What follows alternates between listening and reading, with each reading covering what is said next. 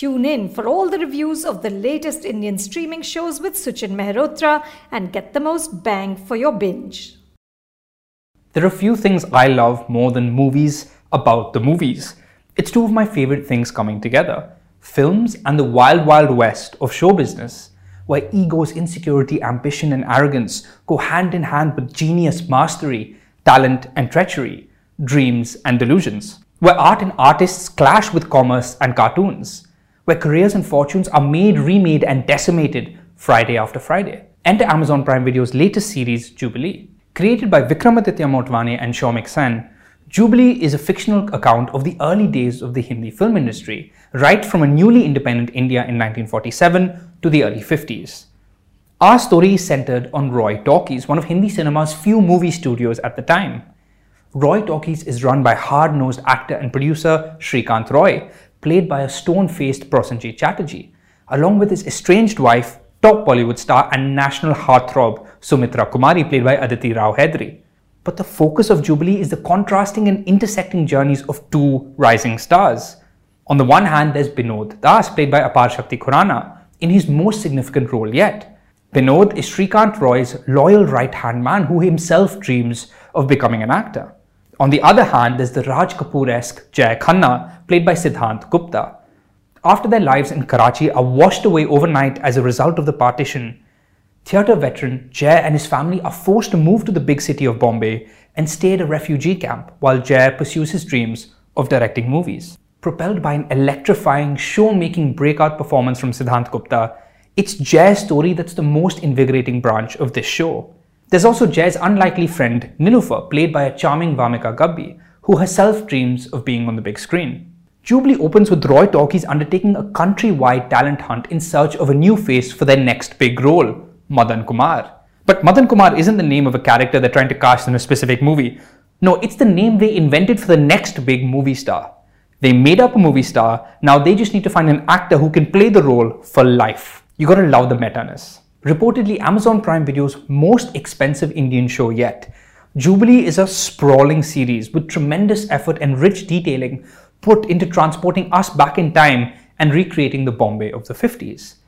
The show is essentially production design porn, as Aparna Sood and Mukund Gupta give us towering sets and studio lots, immaculate train carriages, art deco, single screen theatres, and beyond. Scale aside, what's always fascinating about stories based in the world of movie making is how every filmmaker has their own perspective and view of how they want us to feel about the industry.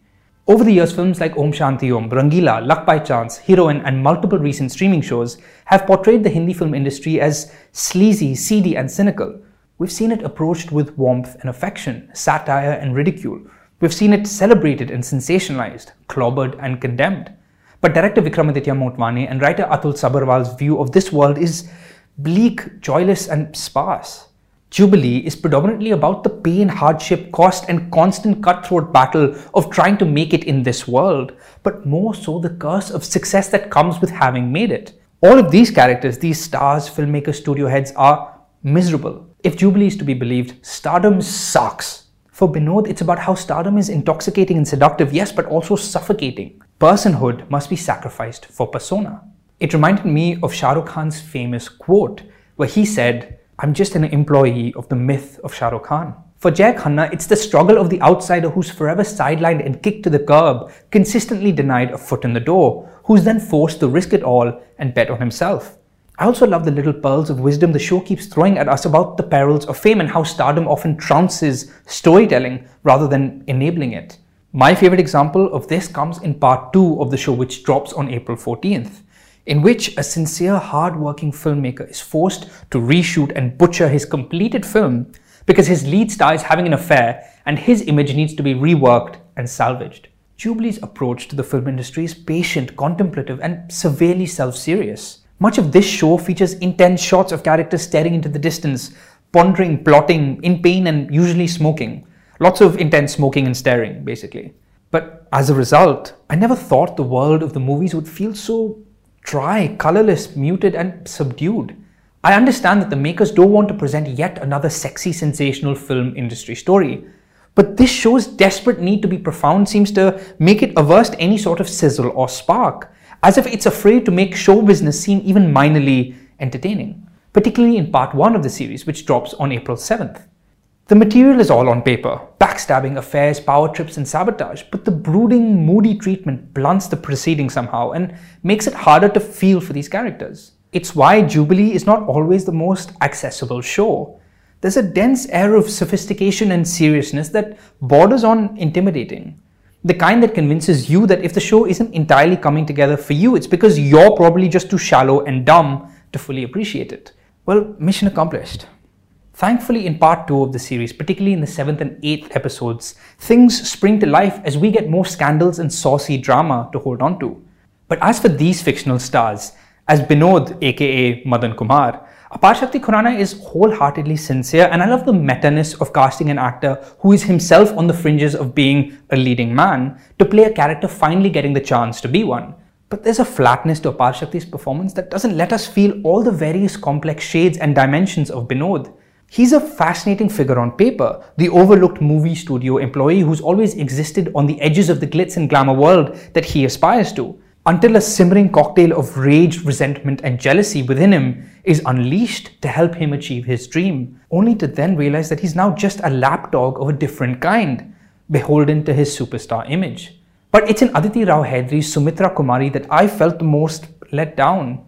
There's so much promise here of a female studio head and a movie star, yet, for the most part, Sumitra is reduced to a plot device who exists merely to increase the stakes and tension with a tiring revenge arc. The Sumitra Shrikant Roy scenes in particular are the most frustrating. We're repeatedly told that she's instrumental to Roy Talkies as a studio's business head, but I have no idea why or what she brings or does because we never get to see it. I think Sumitra could have been the beating heart and soul of this show had she been given more dignity rather than be stuck in a repetitive loop of scheming and sadness. Conversely, I can't remember the last time I was so taken by a breakout performance as I was with Siddhant Gupta as Jay Khanna particularly in part one of the series, before Jay gets all successful in Sullen, Siddhant oozes charisma and charm and demands the narrative light up every time he is on screen. I'll take a front row seat to everything Siddhant does next. By the particularly heavy final two episodes of Jubilee, I felt defeated and beaten into submission as we get lost down a blurry spiral of the show's lofty ambitions and busy plot involving phone tapping, government propaganda, Russians, Americans, murder trials, ultimatums, heartbreak, and general tragedy porn, most of which made me feel indifferent. I just wish I felt the soaring highs and crushing lows of these characters more. I don't know what Jubilee achieves in the grander scheme of things. But true to its world of show business and true to its spirit of yet another Friday, it does admittedly make a career of an incredibly exciting new talent on the block in Siddhant Gupta and maybe that should be enough for us. A Star is Born. You can watch Jubilee on Amazon Prime Video. Thank you for listening to the Film Companion podcast. Stay tuned for more reviews, interviews, and all that's hot and happening in pop culture and entertainment.